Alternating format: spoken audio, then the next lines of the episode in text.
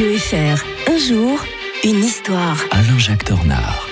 De retour du week-end, l'historien de Radio Fribourg. Bonjour Alain-Jacques Tornard. Bonjour Mike. Nous sommes le 5 décembre, souvenez-vous, il y a 5 ans, jour pour jour, en 2017, Johnny Hallyday nous quittait.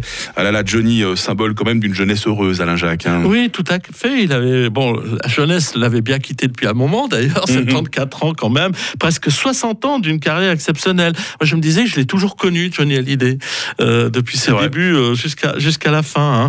Euh, introduite par un discours du président de la République, ses funérailles à l'église de la Madeleine, vous vous vous souvenez du 9 décembre, Ah ouais. ont rassemblé plusieurs centaines de milliers de badauds, euh, d'ailleurs, dont, ma- dont ma fille Camille. hein. Ah. Alors, il était né en 1943 euh, et euh, bien sûr qu'il il représente tout à fait, comme vous l'avez dit, cette jeunesse des, des années 1960, et idole des jeunes. hein, Mhm. Dans ces années-là, il a accompagné sa génération au fil des décennies, d'ailleurs, en, en récupérant chaque fois la mode de l'é- de l'époque. C'est remarqué, les styles évoluent en fonction de, Ouais. de- de- de- de l'époque.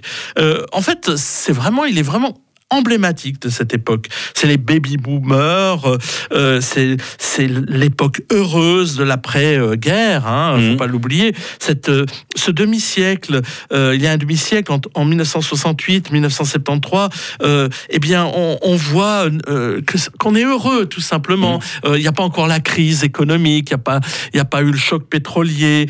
On pense que le progrès n'est pas ne pourra pas être fini, qu'on va sans arrêt euh, On, on a maintenant la télévision, les réfrigérateurs, etc. C'est ce qu'on appelle les d'ailleurs les 30 glorieuses hein, Mhm, les- de, mhm. de 1944, 45 jusqu'en 1974. Euh, c'est comme ça qu'on qualifiera d'ailleurs euh, cette, euh, cette période. C'est pour ça qu'on a gardé une grande nostalgie de, de John Hallyday, parce qu'il nous a accompagnés durant cette époque-là. Euh, on a comparé d'ailleurs son hommage funèbre à celui de Victor Hugo. Vous Oula, voyez, ouais. rien que ça, quoi.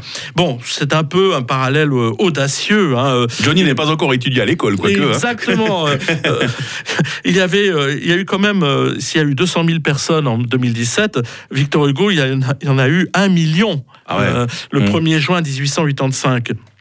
Euh, bon, il- mais l'un et l'autre ont permis de, de faire dialoguer les Français euh, pendant plus d'un demi-siècle. Le premier, issu du peuple, a réussi à gagner le respect des intellectuels. Le second, issu de la bourgeoisie, a su mieux que personne s'adresser aux humbles. hein. Vous vous souvenez de, des misérables, tout simplement. Mm. Mais les similitudes, naturellement, euh, s'arrêtent là. Euh, Victor Hugo, en fait, s'est acquis une stature universelle, tandis que Johnny Hallyday, bon, voilà, c'est quand même pas Napoléon, Pasteur, Jeanne d'Arc ou Marie Curie. hein. Je sais pas s'il va avoir droit une fois d'ailleurs à une entrée au, au Panthéon. Ah, ça tient. Euh, oui, oui, oui, oui. Euh, mais moi, je, je dois vous avouer que euh, j'ai beaucoup d'affection pour lui. Et puis, moi, je- il m'avait fait découvrir la septième symphonie de Beethoven. Ah bah il a tiens. écrit en 1970 euh, un poème. Enfin, c'est c'est Philippe Labro qui avait écrit ce poème, un poème écologiste, écologique d'ailleurs, en 1970 sur la, la septième symphonie. Vous m'affirmez qu'il y avait du sable, et de l'herbe, et des fleurs, et de l'eau, et des pierres, et des arbres, et des oiseaux. Allons, de moi. J'étais d'une famille un peu modeste et quand, euh, quand j'avais découvert ça, j'avais toujours voulu découvrir qu'est-ce que c'était cette musique derrière. Sacré souvenir hein, qu'on découvre là, qu'on redécouvre avec vous, Alain-Jacques Tornard. Je savais pas que vous étiez fan de Johnny Hallyday.